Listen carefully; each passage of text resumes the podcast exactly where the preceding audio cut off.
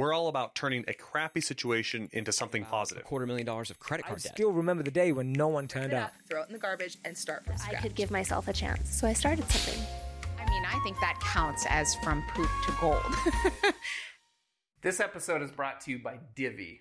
Welcome back to From Poop to Gold. I'm your co host, Benton Crane, and CEO of Harmon Brothers.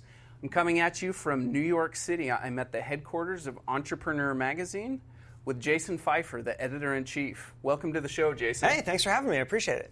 Now, tell us, what is an editor in chief for us non journalist guys? It's a great question. I get it a lot, actually, and I've, I always have a hard time explaining it because an editor in chief does so many things. But to make it really simple, I oversee all editorial for our print, digital, other extensions. If uh-huh. it's journalism based, then it's something that is running in some way through me. And then I'm also the person who goes out and represents the brand. So I often think of myself as kind of face of brand. It's not, I don't own the company, but I am the person who's going out there to be the representative for entrepreneurs. Got it. Now, I want to dive into your journey and learn more about it, but before I do, let's talk a little bit about Entrepreneur Magazine. We've all seen it. Yeah. We all, you know, we've seen the shelf, we've read an article. Sure. Um, but tell us, what does the brand stand for? What is your mission? What are you guys going for? So when I took over at Entrepreneur Magazine in 2016, I came into a magazine that had largely been functioning like a magazine for small business people. It was a very specific definition of what entrepreneur means, which made sense because this brand has been around for 41 years, and for most of that time, the word entrepreneur was very narrowly applied. Most people didn't mm-hmm. know what it meant. They certainly didn't know how to spell it. And the answer I came up with is that it's not any one kind of career path. It's not any one kind of person. It's just someone who makes things happen for themselves.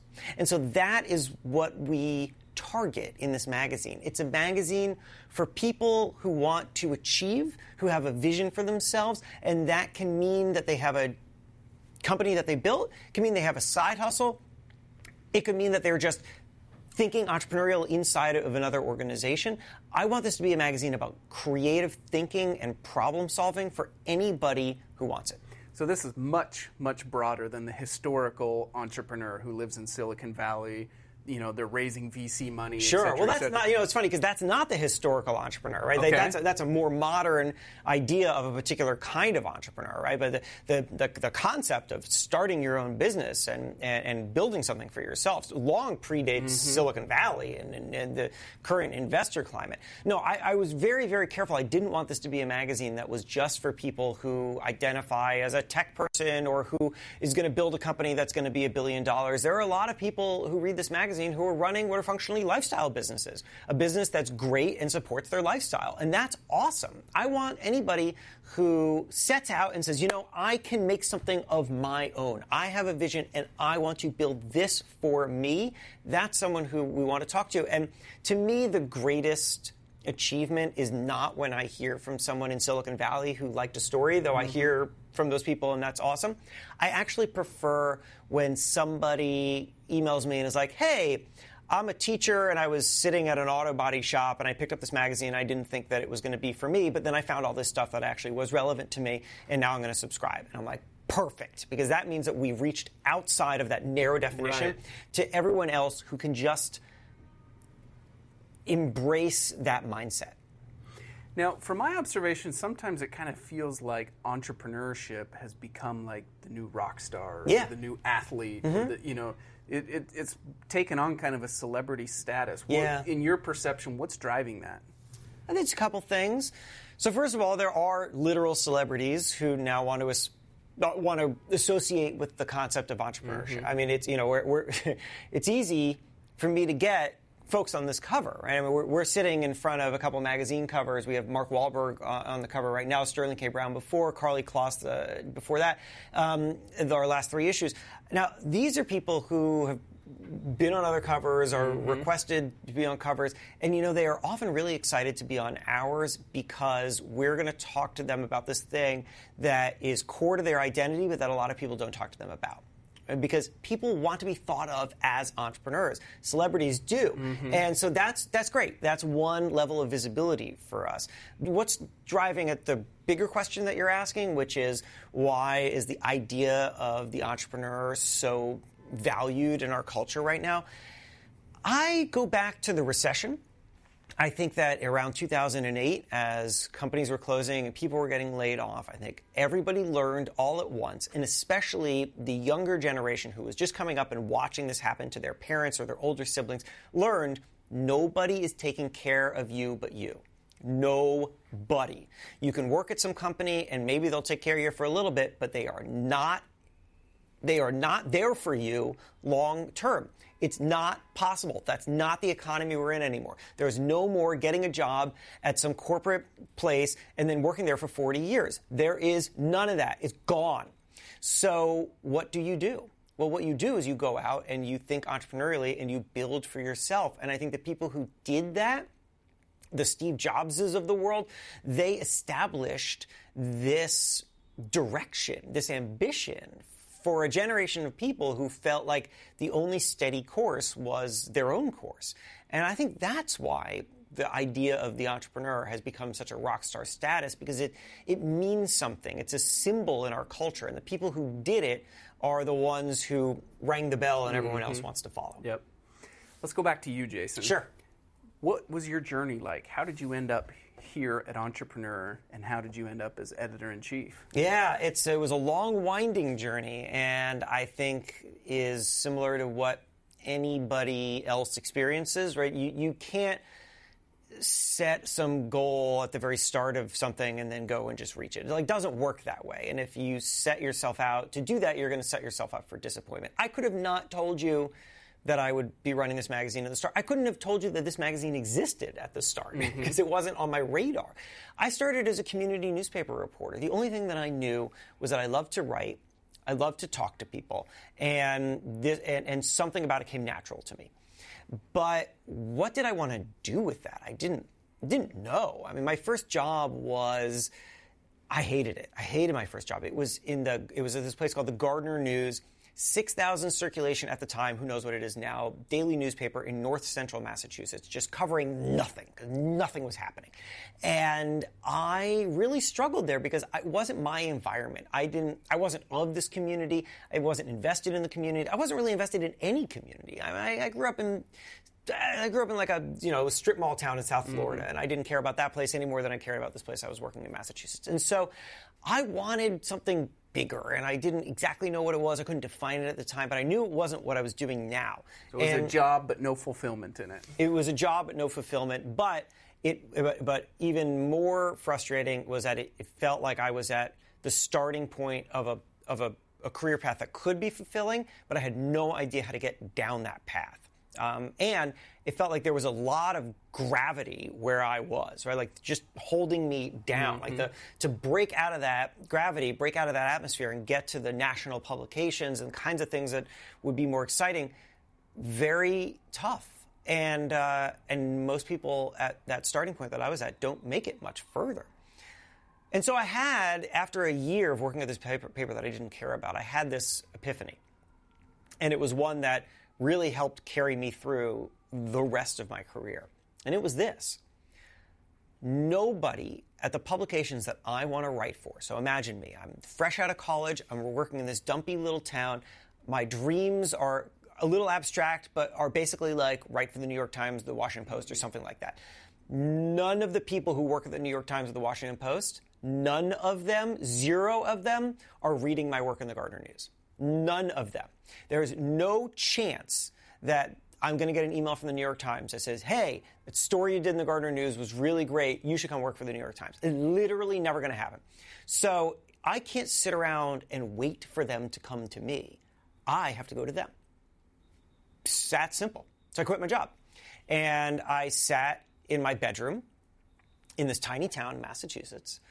And I. Was that a scary decision or was that more like a it wasn't like an exciting decision. It was an exciting decision. The stakes were low. I was young. I was living in an apartment that cost me two hundred fifty dollars mm-hmm. a month because I was living with some friends, um, and I felt like you know I know exactly what the trajectory is if I stay.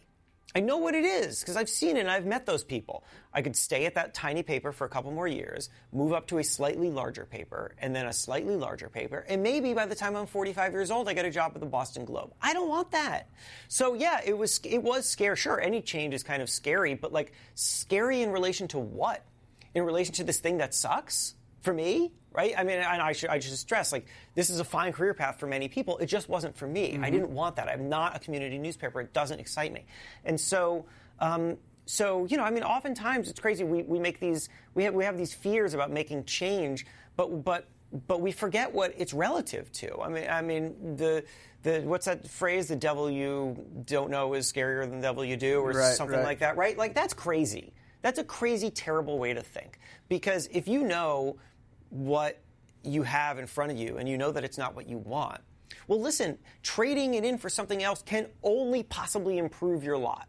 It's only it's the only thing you can do, or, or, at least it'll shake things up, and you'll have to find something else. But whatever it is, you won't be stuck with this thing that you don't actually want in the first place. So I, yeah, I quit. I quit, and I sat in my bedroom for nine months, and I pitched. I just cold pitched. Uh, I just came up with story ideas, and I found an editor. This, this went I, for nine months. Yeah, nine months. Uh huh. Nine months. And um, by the end of those nine months, I had a couple pieces. Uh, it, one in the Washington Post, got in the Boston Globe, had a couple pieces, pieces in the Associated Press. Was, was, that enough to kind of keep the excitement up, or did you ever kind of start second guessing yourself along those nine um, months? I, I started second guessing the financial wisdom of what I was doing. Uh, this was not making a lot of money for me, but no, I had proven to myself that I could write for the Washington Post. And I could stay at the Gardner News for 10 years and not have proven mm-hmm. that to mm-hmm. myself. And more, more so, I was proving to the Washington Post that I could write for the Washington Post, which is really important. And uh, so after nine months, um, it was it was a little financially untenable, and I was also getting very lonely. So I got an offer from a from a somewhat larger community newspaper, and I took it, and then I just started doing both at the same time. So I would work for that paper, and then I would also freelance. And so I, I, would get up early, and I would work on a freelance story, and then I'd go to the office for like a 2.30 to 10.30 shift, and then I would come home and I would freelance some more. And I did that for many years. That is like stereotypical entrepreneur hustle yeah, right there. That's absolutely right. Uh, you need to. Again, you have to go to them and everything that that means. Um, and so I did that over and over and over and over again. Um, I started getting some work at Boston Magazine, uh, which was a which was a nice freelance gig, and then I saw some movement after a couple of years at Boston Magazine, in which a senior editor person was leaving, a junior person was going to move up, and uh, I was like, "This is going to be my job. I'm going to get this job, this junior editor job. I'm going to move into magazines." Um, so I just quit my newspaper job and I moved to Boston, um, and I told the editor in chief of Boston Magazine that I was ready to hi- ready to be hired. And uh, that was a risk, but it worked out because I'd proven myself and I'd spent enough time showing these people that I could work at their level. And now here I was, literally going to them. I moved to the city and I said, I'm here, I'm ready. And they hired me. And that's what started the journey. What was the journey like from that point to ending up an entrepreneur? And, um, and, and were there poop to gold moments along that path? Yeah, there's always a poop to gold moment. I mean, there's it's like nonstop poop to gold moments, right? I, I, I mean, I I don't feel like I'm ever at gold. I feel like at, I feel like I'm always at poop, you know, um, because if you're at gold, then you stop, mm-hmm. and um, and if you're poop, then there's somewhere else to go, and also you're you're just your the goalposts keep getting reset, right. right? So I mean, here I am, and I'll, I'll answer your question about the journey, but you know, I mean, here I am uh, as an editor in chief, which was a goal of mine, um, and it's extremely satisfying. But I do not wake up every morning thinking, "Did it." Like I, that, you know, like I wake up. It doesn't every even morning. cross your mind. No, there's so much more to do. So much more to do. Um, so I wake up every morning thinking, "Holy crap, I'm kind of behind.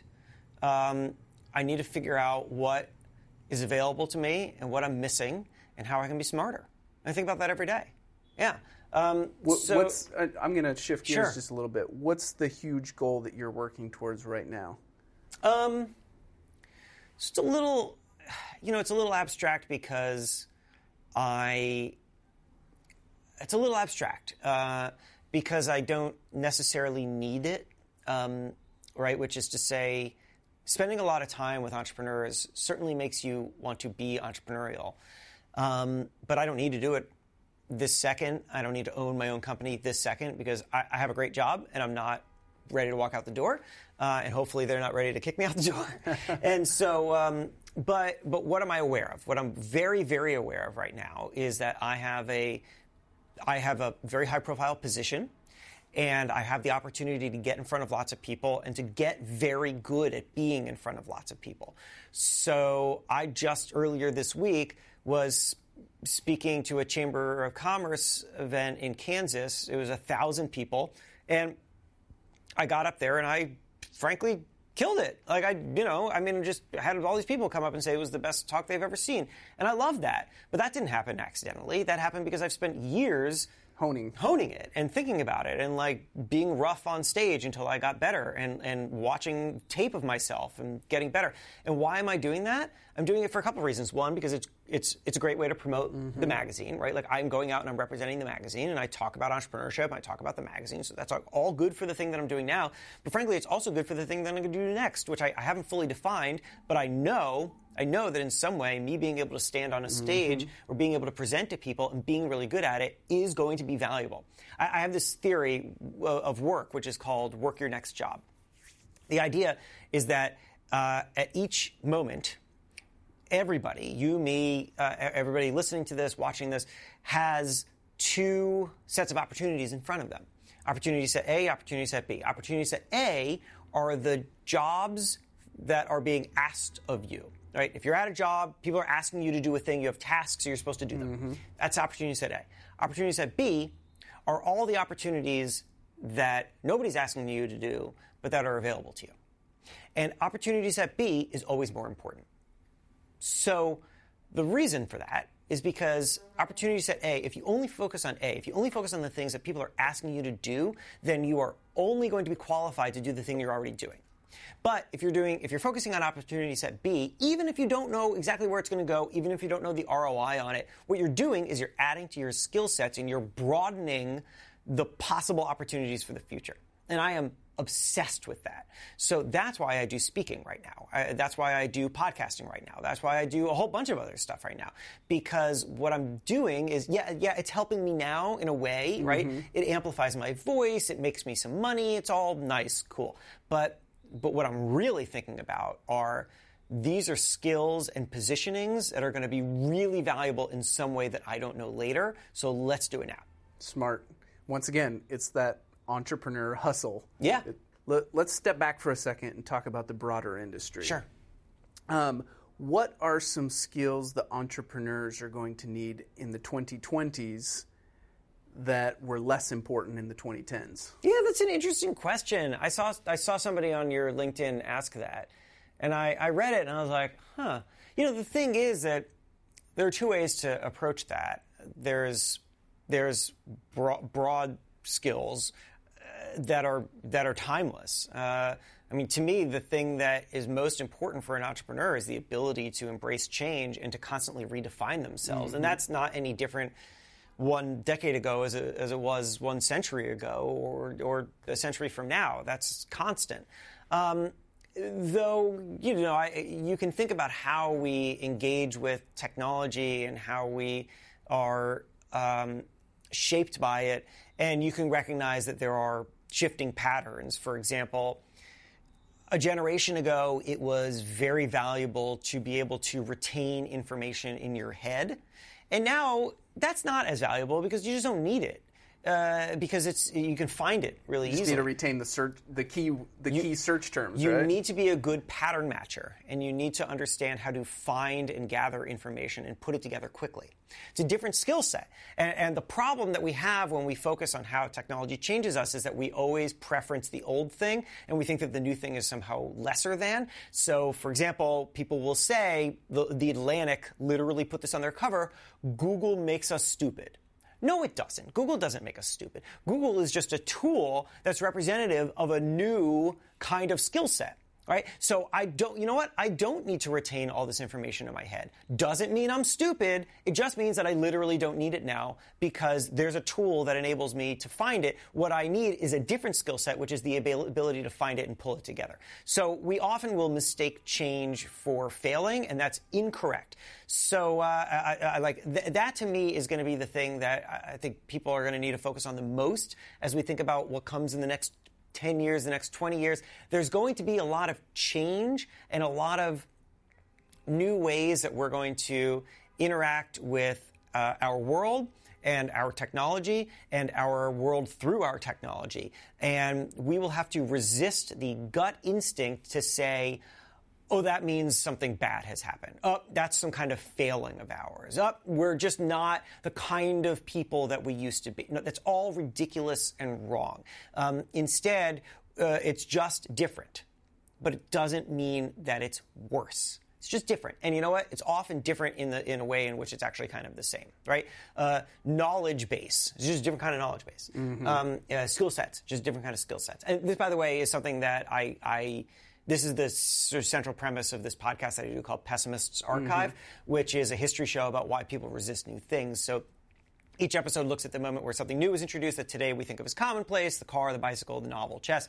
And uh, I try to understand why it freaked everybody out because this is a recurring thing. I'm, I'm, I'm obsessed with this idea of, um, of how things change but also stay the same and how we repeat our fears across time even though they generally mm-hmm. don't actually come true. I was reading a biography about uh, Lewis and Clark, mm-hmm. and it shocked me. I can't remember if it, was, if it was Lewis or Clark, but they were so upset about the domestication of horses mm. because they were just so sure it was softening men. Like you know, men had been walking, sure. you know, for so many miles, right. and and they thought horses made men weak. Yeah. And and as I read that, I was like, that's like the exact same thing that you know we go through with every new technology that Absolutely. comes out. Absolutely. And what's I mean what's especially hilarious there is that it also repeated itself when the horse got replaced by the car. That's right. You know, people would people would stand on the side of the street when an early car came by, late 1800s, and they would yell, "Get a horse!" at the person in the car. Right? So the horse had gone from this thing that was softening men to the thing that defined men, and now something else was going to soften uh-huh. us. And we just repeat this over and over again. Jason, where can our listeners follow you? Uh, well, all sorts of places. Um, the the catch-all, if you can remember one thing, is just myname.com, jasonfeifer.com, J A S O N F E I F E R.com. Um, that has links to everything, all the podcasts, articles, um, blah, blah, blah. But if you're more of an Instagram or Twitter person, at Hey Feifer does well. And, uh, and you know, you're listening to this podcast right now, I have three of them. Uh, the other ones are Problem Solvers and Hush Money. But, um, but I'll just uh, direct you again to Pessimist Archive because I think that's. I think that's the one that, that may connect most with the conversation that we're, that we're having now about embracing change. So, again, that's Pessimist Archive. It's a history show about why people resist new things. Awesome. Any quick sneak peeks of stuff coming down the, the pipeline for you? Just in general? Um, well, long term, I've been toying with this book based on Pessimist Archive. Uh, I've had a bunch of people reach out to me about that. Uh, so that's going to be exciting whenever we get there. Um, the next episode is about birthday parties uh, because people people thought birthday parties were a terrible, terrible idea. They were going to make us soft. It was kind of similar. they were going to make us soft birthday parties. Um, so um, so that'll be fun. And uh, oh, and and I'm depending on when people listen to this, um, I can't tell you who it is, but I have a very, very cool cover coming for our April issue, and I wrote the cover story, and it was a total delight. And I'm going like bananas on writing this story, so I'm, I'm excited for everybody to read that. Jason, it's been a pleasure having you on the show. Thanks so much for coming on. Hey, well, thank you for being, uh, thank you for including me. And for our listeners, make sure to like, share, and subscribe, and we'll see you on the next one. Thank you to our sponsor, Divvy. Divvy is a business credit card that's made a huge impact on Harmon Brothers. So in the past, we used to just use standard cards and we'd give them to a few employees and they'd go out and spend money. And then afterwards, we would find out how much they spent. Sometimes they stayed within budgets, other times they didn't. But with Divvy, it's a little bit different. We issue those cards to our employees and we can manage before the money is spent exactly what their budget is for any given project. So with Divvy, it's different. Divvy gives you the controls before the money is spent mm-hmm. instead of just looking at the damage after the fact.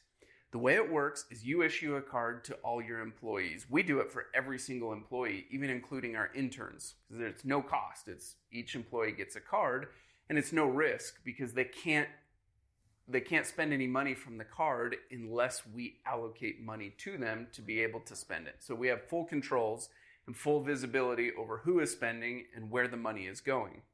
And so this has made a huge impact on us because now we have much tighter controls on our project budgets and it's um, It's a lot safer too. yeah At the end of the day, it's a lot more secure than sending a whole bunch of employees out with credit cards that you're trying to keep track of. Wait, who has the card now and how much has been spent on that? That's all happening in real time through the app, and our finance team just loves it. Yeah the finance team loves it we love it because it Mhm. gives us peace of mind that the money is actually being controlled and that Yeah. there's you know not wild expenditures going on out there Yeah. um, and even our project teams love it you know the the producers and the project managers really appreciate the insights that they get into their project budgets rather than having to wait until after the fact to see what the damage was so Divvy is a free service that if you're interested in it for your business, you can check them out at getdivvy.com forward slash Harmon Brothers. That's get, G E T, divvy, D I V V Y dot com forward slash Harmon Brothers.